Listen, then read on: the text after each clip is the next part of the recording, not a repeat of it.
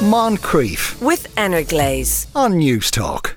Time to look beyond our borders to find out about some stories happening in other parts of the world. Jonathan DeBurca Butler joins us once again. Afternoon, Jonathan. Just gathering myself, Sean. That's right. Right, Malaysia, uh, we're going to go to uh, next. And uh, the, the band, the 1975, have got themselves into a bit of trouble. They've got themselves into a bit of a pickle, all right. Um, they were at a festival last week in Kuala Lumpur. I think it was on Saturday.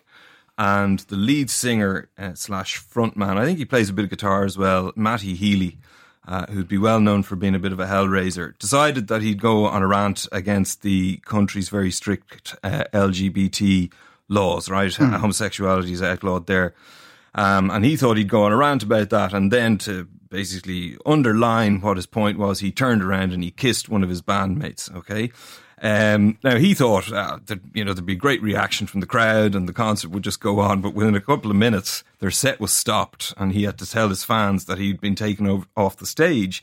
And not only that, but then the organisers of the festival had to come out onto the stage and inform everybody that the festival itself had been cancelled by the authorities. So now they're in a whole world of trouble themselves, the organisers, because of course they have to, you know, give money back to the Yes. people who paid good money for these tickets. And I'm actually curious as to whether the 1975, having been told, you know, comments like this are probably not the best thing to do while you're on stage.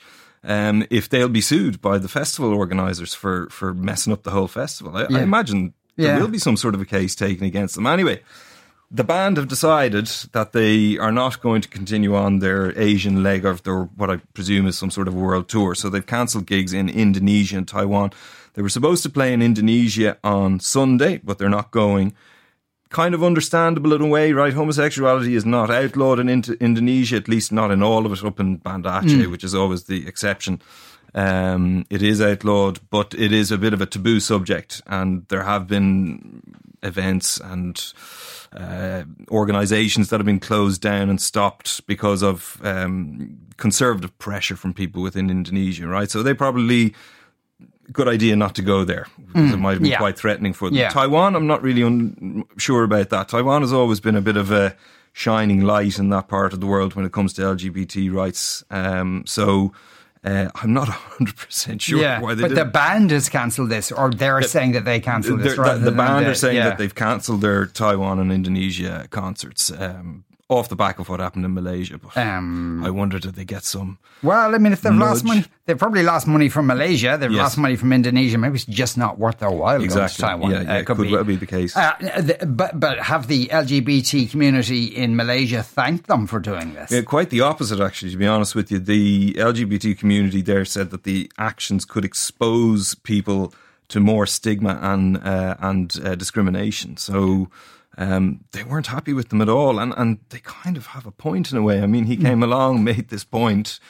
I, I don't And know how no much one- he has invested in Malaysia. He's probably been there a couple of times in his life, maybe, and, and then he just walks away and, and lets the LGBT community pick up the pieces behind him. Uh, and presumably wasn't asked for his opinion in the first place. I don't think he was. No, Yeah. he just went off on one. Okay, there you go. Rock stars. Wouldn't like terrible without them. Uh, right, Cyprus we're going to go to now, and uh, a very sad story. This is a, a British man has been found uh, guilty of manslaughter for, for killing his wife. Yeah, originally he was on trial um, for premeditated murder, but he was found not guilty of that. So this is 76 year old David Hunter. He's an Englishman who, after retirement or towards uh, towards in his in his early 60s at least, he moved to Cyprus to a place called Paphos specifically. With his wife uh, Janice. Now he had been together with Janice for 57 years. They met when they were teenagers, mad about each other. Um, and then at some stage, uh, Janice was diagnosed with cancer and she was suffering very badly with it. And particularly you know, to such an extent that they had to actually sell the apartment that they bought in Paphos and they moved into rented accommodation. Now they sold the apartment to pay for her treatment. Okay. Yeah. Um, then COVID came along. It was difficult to get treatment. It was difficult to get the drugs that she needed, and she became a lot worse. Um, she started begging her husband to end her life, and that's what she that's what he did in December of 2021. So when the authorities came along, they found the wife, 74 years of age, dead. Um, she had been smothered. and uh, David Hunter in a very bad way. He had tried to take his own life uh, using pills and alcohol. Yeah. Um, so they, they charged him with, with premeditated murder. The trial went on for 18 months, but the, um, the three member tribunal has said there was no evidence to suggest murder had been pre planned. So it's been downgraded to manslaughter. And what that means is that it gives the court room to maneuver in terms of sentencing. So he could be he'll be sentenced all right, but it will probably be suspended. That's what they're betting on at the moment. And so he'll be allowed to go free. Now, if that happens, what he's indicated is he's not going to go back to the UK. He's going to stay in Cyprus uh, to be beside his wife. So um, we'll see how it pans out. The decision is going to, the sentence is going to be handed down on Thursday. So you can expect a lot of news around Right. that, particularly in the UK media. Okay, yeah, uh, very tragic story, should Hmm. be said. Uh, and but his wife presumably is buried in Cyprus. That's- she is yeah. buried in Cyprus, and and and um, as I said, he he says that he wants to stay there and, and eventually, obviously, be buried beside her. It, it's I should also say that politically, it's very significant for Cyprus because their politicians are now beginning a debate around assisted suicide Okay. and legislation around that, and that is going to be the debate around that is going to be fairly fierce. I think. Uh, yes. Right, uh, Egypt, Netherlands, uh, we're going to go to next. And uh, this is an interesting one, I suppose, to do with history and who claims it and all that. Uh, this is uh, to do with an Afrocentric exhibition. So I suppose explain what that what that means. Yeah, so there's uh, there's an exhibition going on in the city of Leiden. Now, Leiden's a very small, about 120,000 people in the south of Holland, known for its university, right? And they have a national museum of antiquities there.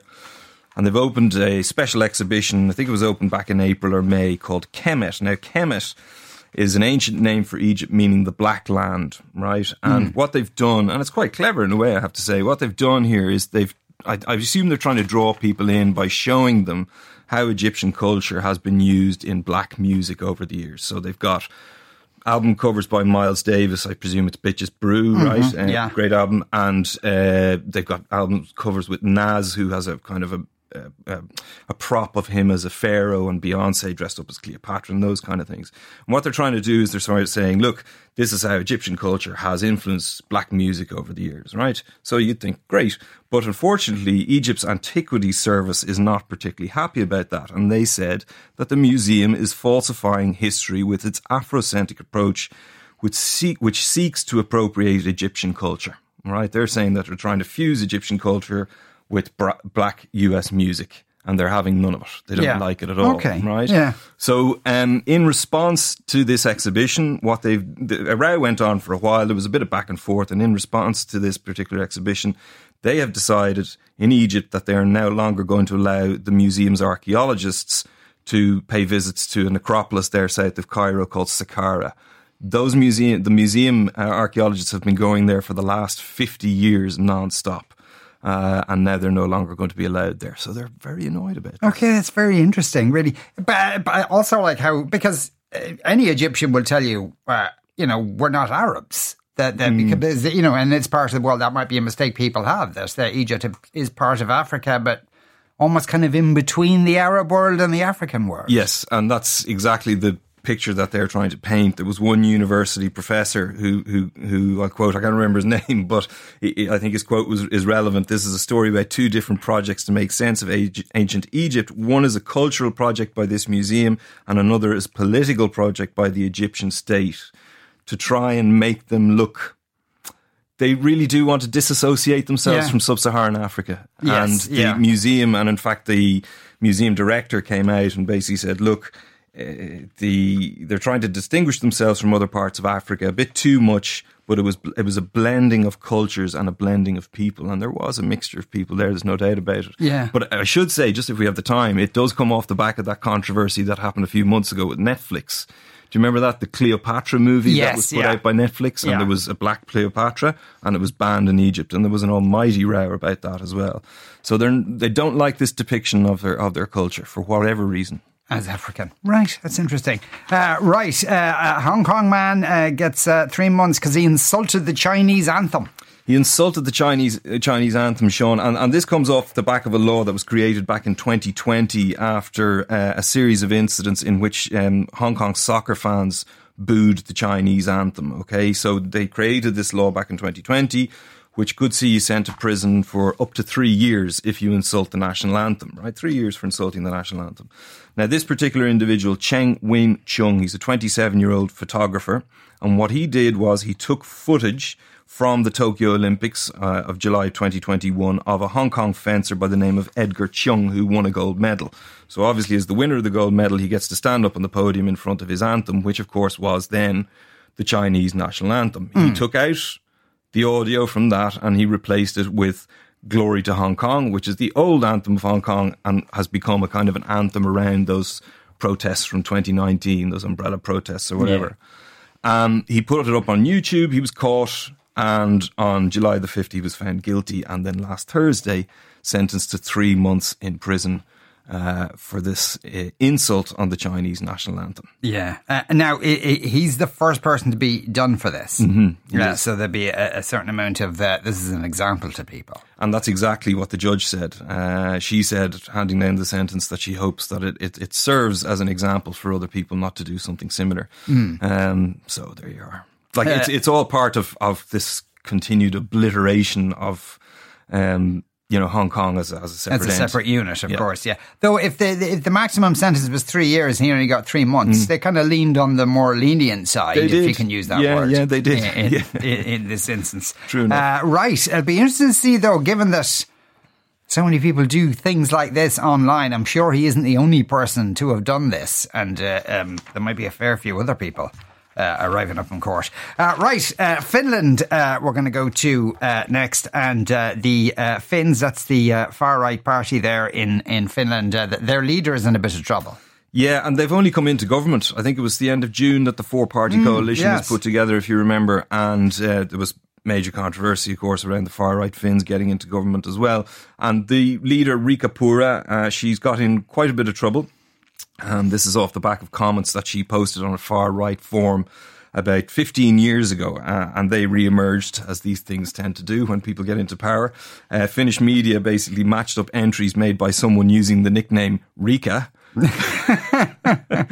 so she didn't hide herself very right. well, Riikka Purra. But this wasn't when she was a student. You know, she's not some 20 year old hothead here. Yeah. She was in her 30s. Okay. She was a university researcher at the time. Okay. And she was putting out stuff like, uh, uh stuff saying, um, talking about shooting people on a commuter uh, train, uh, people from Turkish and Somali immigrants that should go home.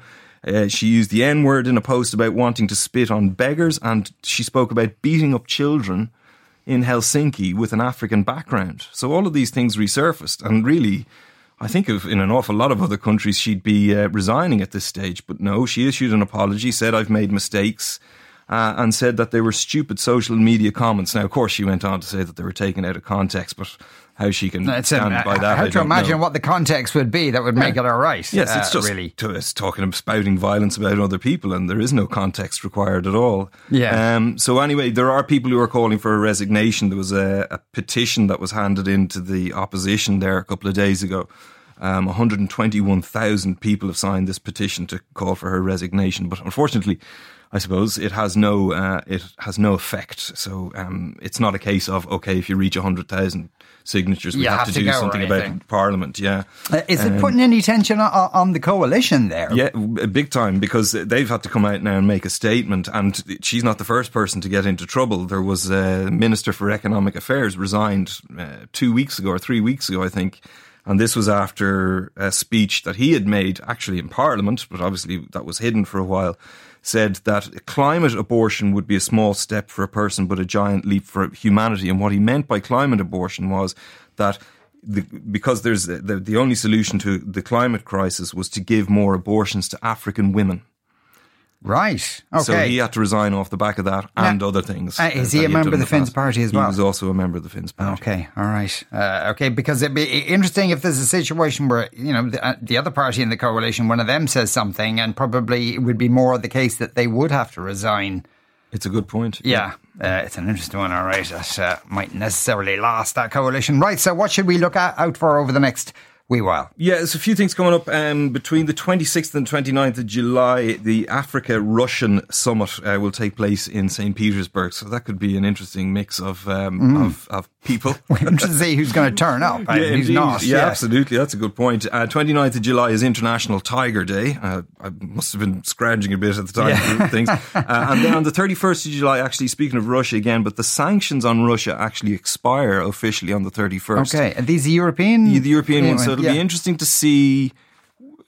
They will be renewed, Yes, obviously, but yeah. in what way they will be renewed, or will there be much, much coverage of it? Uh, yeah, interesting one. All right. Jonathan, thanks, Thanks, a million. Sean. As ever, uh, Jonathan DeBurca Butler there. Uh, Ed says in relation to that uh, first story he was telling us uh, about the 1975, everyone knows that social and cultural more is a more conservative Asia.